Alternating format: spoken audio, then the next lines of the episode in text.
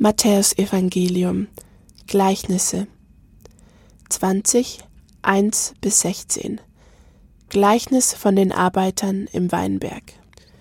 Almas gütige Bibel 2018 von Alma Unambele. Denn mit dem Himmelreich verhält es sich so wie mit den Menschen in Lullabü, deren Gutmütigkeit unermesslich war. Die Gutmütigkeit in der Stadt Lullabü war nicht nur ein Segen, sondern manchmal fast schon ein Problem. Denn die Lullabys waren manchmal einfach zu gütig. Und so wollte zum Beispiel beim Einkaufen niemals jemand wirklich vor dem anderen stehen und alle stellten sich hinten an.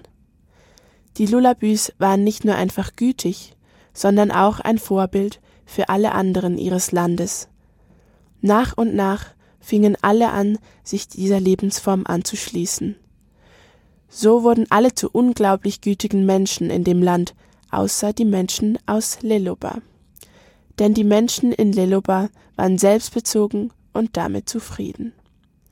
Als sich eines Tages eine Leloba von ihrem Mann trennte und nach Lullabü zog, merkte sie schnell, dass auch hier die Menschen nicht glücklich waren. Sie war irritiert, denn sie hatte erwartet, auf glückliche Menschen zu treffen. Schnell fiel ihr auf, dass sie aus den beiden Lebensarten eine Mischung finden musste. Sie bemerkte, dass sie gütig sein konnte und trotzdem auch noch an sich denken musste. So entschloss sie sich dazu, dies in die Tat umzusetzen. Beim nächsten Einkauf stellte sie sich also einfach von hinten nach vorne an, vor all die gütigen Lullabys. Damit machte sie nicht nur sich einen Gefallen, sondern ermöglichte auch den anderen gütig zu sein, so war die letzte zur ersten geworden und die ersten zu den letzten. Simons Dogma Im Leben bekommt man immer das zurück, was man investiert hat. 20.1 bis 16 Gleichnis von den Arbeitern im Weinberg Arkoschs trockene Bibel 2018 Mit dem Himmelreich verhält es sich so, wie mit der Schildkröte, die gegen den Hasen gewann. Eines Morgens trafen sich ein Hase und eine Schildkröte, um gegeneinander im Wettlauf anzutreten. Der Hase gewann, und es war nicht knapp. Die Schildkröte bat den Wettlauf zu wiederholen, weil sie zu schnell losgelaufen war und deshalb nicht die Ausdauer für die gesamte Strecke hatte. Der Hase gewann, und es war nicht knapp. Doch wieder wollte die Schildkröte eine Wiederholung, diesmal weil ihr Panzer nicht richtig gesessen hatte. Der Hase gewann, und es war nicht knapp. Die Schildkröte war müde und verschob die Wiederholung aufgrund des Fehlstarts auf den nächsten Morgen. Am nächsten Morgen liefen sie erneut um die Wette. Der Hase schnell, die Schildkröte nicht. Der Hase gewann und es war nicht knapp. Die Schildkröte forderte eine Wiederholung weil sie heute vergessen hatte, sich einzuwärmen. Der Hase gewann, und es war nicht knapper als beim ersten Mal. Die Schildkröte konnte es nicht fassen und bat, es ein letztes Mal versuchen zu dürfen. Der Hase hatte keine Lust mehr, aber da er Mitleid hatte mit der Schildkröte, willigte er ein. Der Wolf fraß den Hasen, weil er Hunger hatte. So werden die Letzten Erste sein und die Ersten Letzte. Lydias Dogma Lebe nicht in der Wiederholung. Breche das Normale und sei du selbst. Annas Stalter, Gleichnis von den Arbeitern im Weinberg 20, 1 bis 16. Annas selbstironische Bibel 2018. Denn im Himmelreich verhält es sich wie in der Schule. Sie bewegte sich langsam Richtung Schule. Ihr Frühstücksmüsli lag ihr schwer im Magen. Eine unsichtbare Kraft zog und zerrte an ihr. Sie musste sich richtig vorwärts hieven, um die regennasse Straße zur Schule hinaufzukommen. Ihre Stoffschuhe waren schon ganz durchnässt. Heute hatten sie in der Schule einen großen Test, und zwar in ihrem Hassfach Biologie. Es ging um diese ganzen Pflanzen und wie sie sich vermehren. Es interessierte doch kein Schwein, ob die Fortpflanzungsteiler der Farne Sori hießen oder eben irgendwie anders. Das war genau noch das Einzige, was sie sich merken konnte. Diese Information brachte sie in ihrem Leben keinen Deut weiter und überhaupt, diese Note würde ihren ganzen Durchschnitt hinunterziehen. Langsam rückte die Schule näher, sie konnte immer noch umkehren und nach Hause gehen, aber sie wusste, das würde nichts bringen, sie konnte diesen Test nicht ausweichen. Vor sich sah sie schon den hochmotivierten Biolehrer fröhlich pfeifend auf die Schule zuschlendern. Er liebte Tests, er konnte die Schüler richtig quälen und auch noch dabei zusehen. In seinen Tests hatten alle nur ungenügende Noten, außer die zwei Schleimis, die eh nichts anderes im Kopf hatten, als zu lernen. Die hatten doch gar kein Leben mehr. Sie wusste nicht, was in einem Menschen vorgehen musste, um solches Zeug zu lernen und es dann auch noch spannend zu finden. Sie ging durch die Tür, die ihr der ach so liebe Biolehrer verschmitzt lächelnd aufhielt. Sie verzog sich aufs Klo, bis es klingelte dieser Stress im Klassenzimmer, wo alle durcheinander schreien und über die Themen diskutieren, war das Letzte, was sie jetzt brauchen konnte. Sie schmiss ihre Tasche hin und ließ sich auf ihren Stuhl fallen. Der Lehrer teilte gerade die Prüfungen aus und warf ihr einen tadelnden Blick zu. Ihre Gedanken schweiften zu ihrem Mittagessen, und sie überlegte, wo sie ihr Essen heute kaufen sollte, als sie gerade noch hörte, viel Glück, ihr habt bis um zehn Uhr Zeit. Sie drehte ihr Blatt um und sah das, was sie erwartet hatte, nämlich einen ganzen Haufen Fragen, auf die sie keine Antwort hatte. Sie schrieb ihren Namen hin und zu jeder Aufgabe eine Mischung aus ein paar Erinnerungen und sehr viel Erfundenem. Zum Glück hatte sie so eine gute Fantasie. Sie war wie erwartet schon nach einer Dreiviertelstunde fertig und gab ab. Jetzt konnte sie rausgehen und gemütlich eine rauchen, bis es zehn wurde. Nach einer Zigarette wurde es ihr zu kalt und sie ging rein und hockte sich vor das Klassenzimmer. Langsam kamen immer mehr Leute heraus. Sie diskutierten lautstark über die verschiedenen Fragen und waren sich in nichts einig. Das würde wieder mal einen schönen Klassendurchschnitt geben. Als es läutete, stürmten alle ins Klassenzimmer. Die zwei Streber waren wieder einmal damit beschäftigt, den Lehrer mit Fragen zu beschießen. Sie hatte keine Energie mehr, sie war wie ausgesogen. Langsam stand sie auf und schlenderte dann doch noch zurück ins Klassenzimmer. Der Lehrer musste natürlich wieder einmal einen dummen Kommentar darüber machen, dass sie so früh abgegeben hatte und jetzt trotzdem erst als Letzte wieder im Klassenzimmer war. So werden die Letzten die Ersten sein und die Ersten Letzte. Linas Dogma Der Mensch ist viel zu klein, dass dein Leben eine Rolle spielen könnte. Gleichnisse 20, 1 bis 16. Das Gleichnis von den Arbeitern im Weinberg. Charaktertreue Geschichte Gero Gabsch. Denn mit dem Himmelreich verhält es sich so. Die Flüchtlinge würden die deutschen Sozialstrukturen überlasten und für einen Anstieg der Kriminalität sorgen. Wenn sich Ihre Partei nicht so sehr um persönliche Bereicherung ihrer Wähler kümmern würde, sondern um einen stärkeren Sozialsektor, wären beide Punkte, die Sie soeben hochhielten, hinfällig.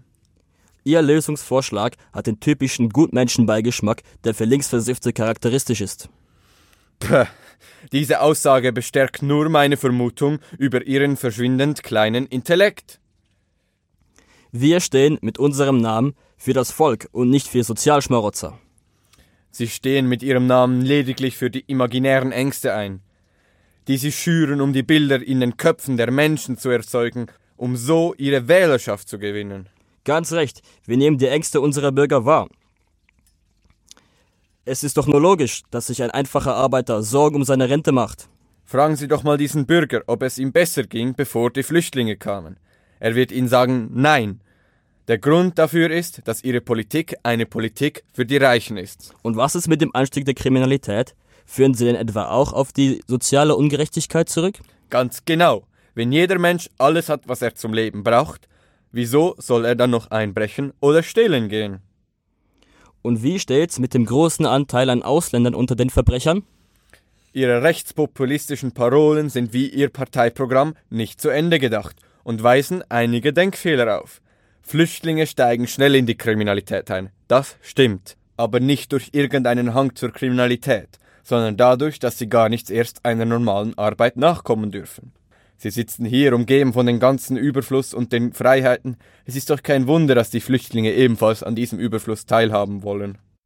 Was wissen Sie schon? Sie sind ein einfacher Bürger. Ich bin Vorsitzender einer angesehenen Partei. Das macht es umso peinlicher für Sie. Ich, ein einfacher Bürger, habe die besseren Argumente als Sie, ein Vorsitzender einer Partei. Das sind Fake News. Sie wollen uns doch nur in den Medien durch den Dreck ziehen. Denn so werden die Letzten Erste sein und die Ersten Letzte. Claras Dogma. Erforsche ruhig jeden Rhythmus dieser Welt, doch verliere nicht deinen eigenen Takt. 20. 1 bis 16. Gleichnis von den Arbeitern im Weinberg. Linas unverfälschter Bibeltext. Lina Künzi. Denn mit dem Himmelreich ist es wie auf einem Schlachtfeld. Dieses füllt sich von beiden Seiten mit Soldaten, die lauernd auf den Kampf warten. Und die mutigsten und die stolzesten melden sich, um an vorderster Front zu stehen. Unter Jubeln blicken sie ihrem Feind in die Augen und werden sich ihrem Schicksal bewusst. Die Schlacht beginnt und die Truppen fangen an, unter anführendem Geschrei aufeinander loszustampfen. Und als die vordersten Reihen endlich aufeinandertreffen, geht das unerbittliche Gemetzel los, dem kaum einer entrinnen kann. Als die erste Reihe es geschafft hat, kommt die zweite. Beide Seiten kämpfen sich gegenseitig kleiner, so dass schlussendlich bloß noch einige einzelne Soldaten dastehen. Es sind die, die in den hintersten Reihen standen und noch warten mussten, bis auch sie das Gemetzel antrifft. Und die verängstigten Männer blicken sich noch vom Schock erfüllt an. Da beginnen einige sich umzudrehen und das Weite zu suchen. Und die anderen folgen ihnen, denn alle wissen, dass diese Schlacht nie einen Sieger bringen würde. Zu viele waren bereits gefallen. So kommen die Soldaten nach Hause. Sie nehmen Frau und Kinder in die Arme und sind froh, sich gegen den übermütigen Patriotismus entschieden zu haben. So werden die Letzten Erste sein und die Ersten Letzte. Annas Dogmen Die Umwelt ist ein Spiegel von dir selbst. Behandle andere so, wie du selbst behandelt werden möchtest. Matthäus 20, 1 bis 16 Gleichnis von den Arbeitern im Weinberg Clara Plantico Claras rebellische Bibel Denn mit dem Himmelreich ist es so, ein Ausruf zerschneidet die monotonen Klänge, dass nur noch so ein Scheiß im Kirchenkörper hängen bleibt. Der Mund, der solche scharfen Worte schoss, gehört zu einem Mädchen, das nun den Weg zum Kopf der Kirche sucht. Ein Mädchen, das Gefallen an Obszönität empfindet. Sie wälzt sich in dem Schock, der in der Kirchenhaut zu Ärger und Entzürnen wächst.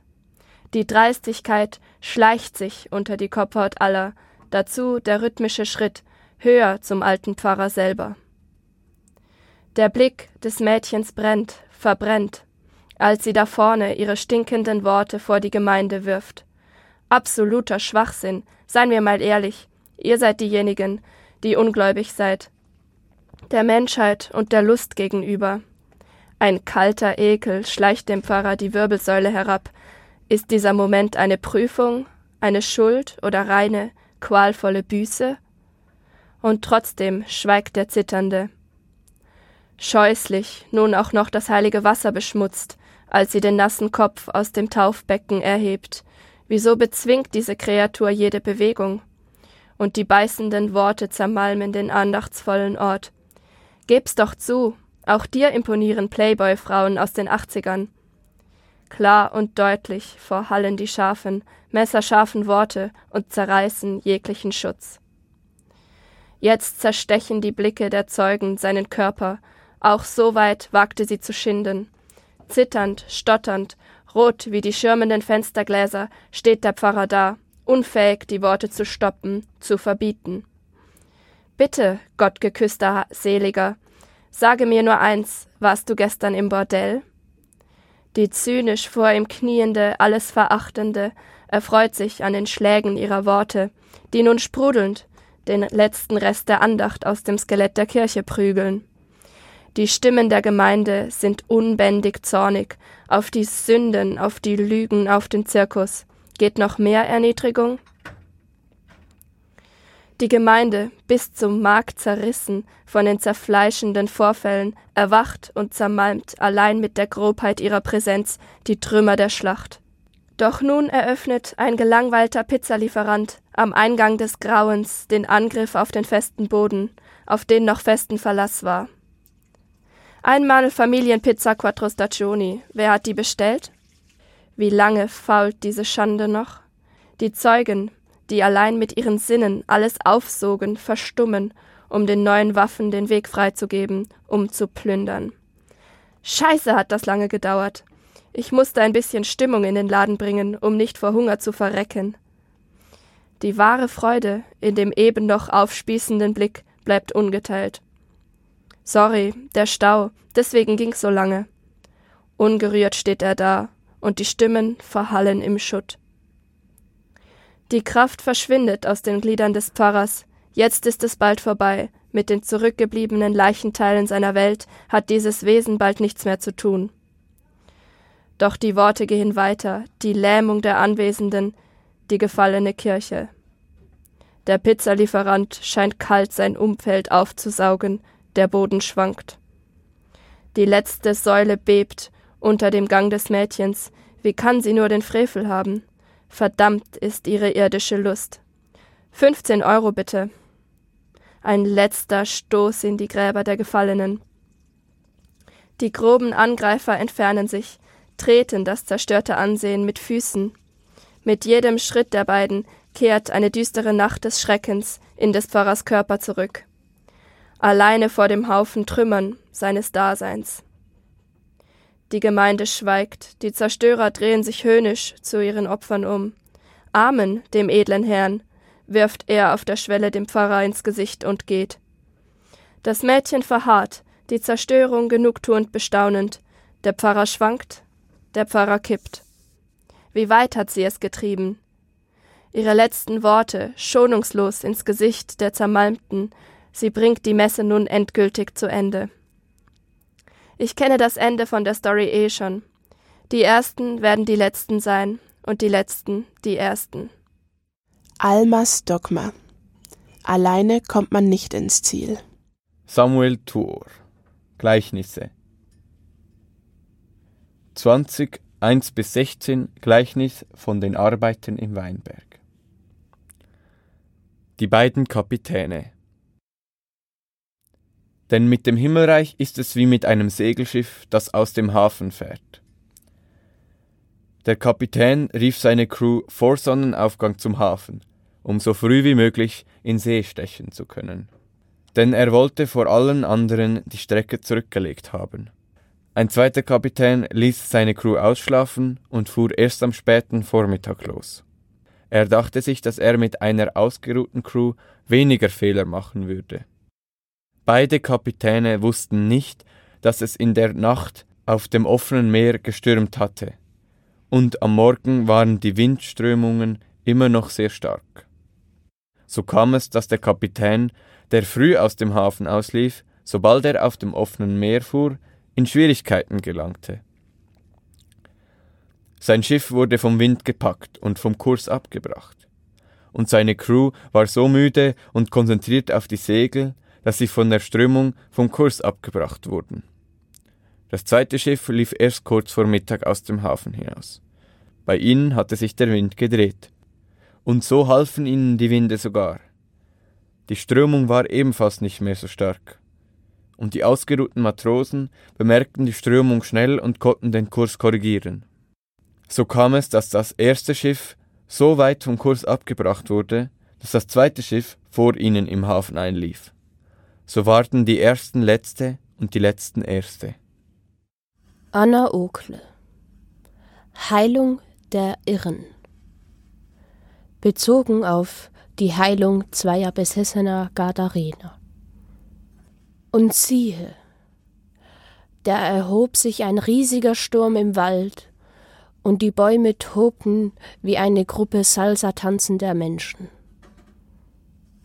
Er aber lag gemütlich auf dem weichen Moosboden. Da traten die andern zu ihm und sagten Bitte hilf uns, sonst werden wir hier sterben. Da sprach er zu ihnen. Wieso seid ihr so ängstlich? Dann räkelte sich der Riese auf, umfing alle umfallenden Bäume auf, so dass der Wald so erstaunt und verwirrt war, dass er sich beruhigte und still wurde. Da standen nun alle andern so verwirrt wie der Wald da und fragten sich, was für ein eigenartiges Wesen dieser Riese sei, dass er sogar den Wald beruhigen konnte.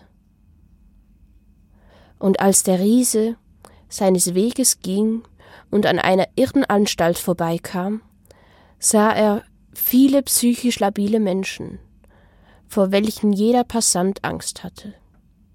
Und siehe, da liefen die Irren auf ihn zu und fragten, Wieso haben wir das Vergnügen, dich kräftigen Sohn Gottes hier anzutreffen? Bist du hierher gekommen, um uns zu quälen, bevor es mit uns zu Ende geht?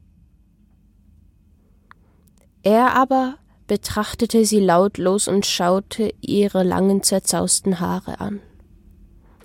Da schauten die Irren zu ihm auf und baten ihn, mit ihnen herumzublödeln. Er aber trat einen Schritt vor und sprach zu ihnen Tretet näher.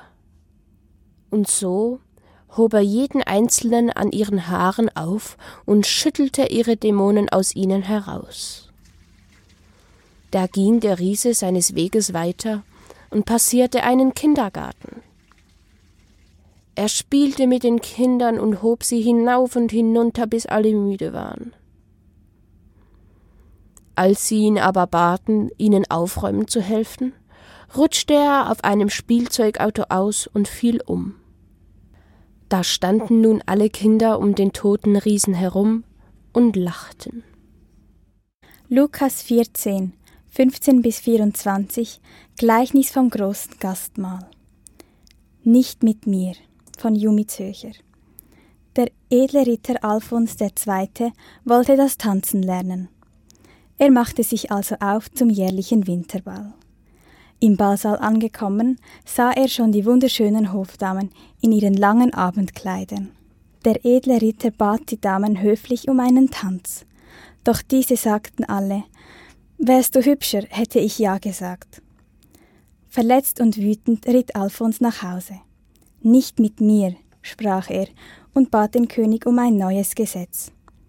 Eine Frau dürfe einem Mann nicht den Tanz verweigern.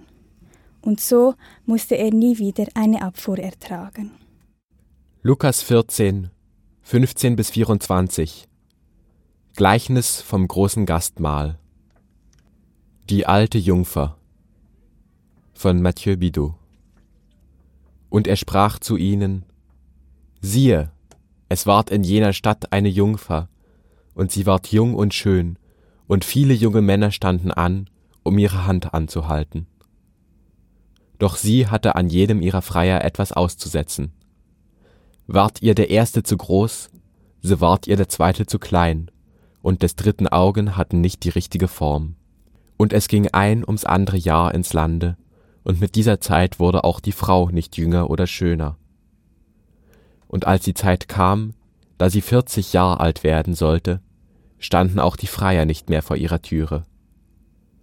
Die Frau bemerkte dies wohl und wurde sehr bekümmert. Doch eines Tages lief ihr eine Katze über den Weg. Die Frau erkannte sich in ihr, fing sie ein und brachte sie in ihr Hause, wo sie sie mit Milch und Fisch bewirtete. Und die Katze ward ihr wohlgesonnen und nahm sie als ihre Herrin an.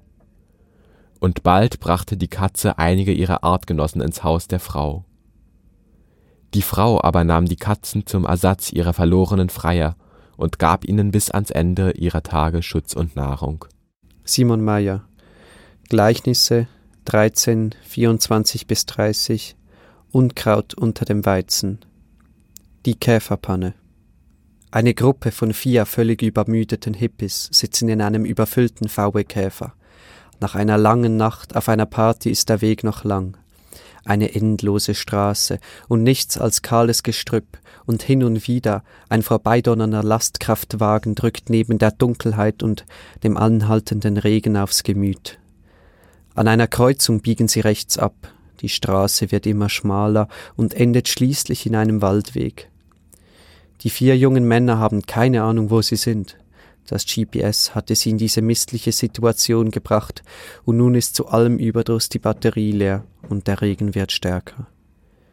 Nach heftigen Diskussionen wird beschlossen, umzukehren, doch nach kurzer Zeit ertönt ein Piepen und auf dem Armaturenbrett erscheint die Anzeige.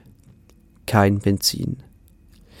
Erneut gibt es Diskussionen, doch schließlich ist man sich einig, schlafen zu gehen und auf den nächsten Morgen zu warten. Alle erwachen früh. Die Sonne scheint und die Vögel singen. Mit dem ersten Blick des Tages sieht der Fahrer einen Jäger im Seitenspiegel. Dieser kann ihnen einen Kanister Benzin und eine Landeskarte geben. Lukas 14, 15 bis 24 Gleichnis vom großen Gastmahl. Hört mich an. In naher Zukunft schon wird es einen Menschen geben in den Farben eines fetttriefenden Cheddar Cheese mit Haaren so gelb wie eine falsche Sonne. Er wird euch fragen, ob ihr ihn wollt. Wählt weise. Nehmt ihr ihn nicht, ist eure Zukunft ungewiss. Nehmt ihr ihn aber, so wird er euch vor Menschen, Liebe und Freundlichkeit beschützen. Ihm werden viele Hindernisse gestellt, da die Menschen noch nicht ganz vom Leben lassen können, da sie noch nicht ganz so weit sind, viele Schritte der menschlichen Entwicklung zurückzugehen. Es liegt bei euch Menschen, ob er sein Ziel erreicht oder nicht. Seid ihr bereit zu leben ohne Leben?